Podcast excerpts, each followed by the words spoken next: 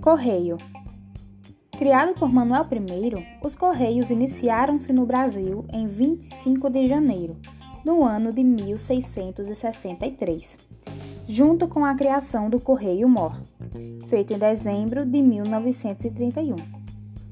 O primeiro registro de prática dos Correios foi a carta enviada por Pedro Vaz de Caminha ao rei de Portugal, falando sobre a descoberta do Brasil Assim concluímos que o correio é a forma mais antiga de comunicação.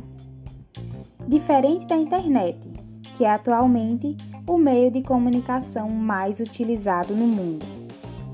Esse meio de comunicação revolucionou a sociedade e as formas de se comunicar.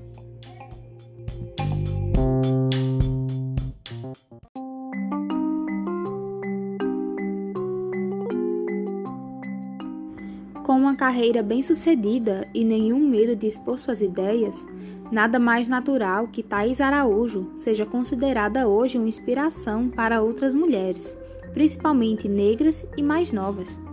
O que faz a atriz se destacar é sua beleza e talento, além do título de terceira atriz negra a protagonizar uma novela. Uma cultura barra religião que inferioriza a mulher é o cristianismo.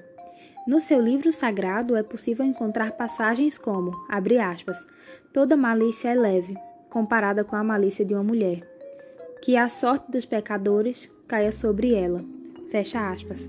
Eclesiásticos 25, 26.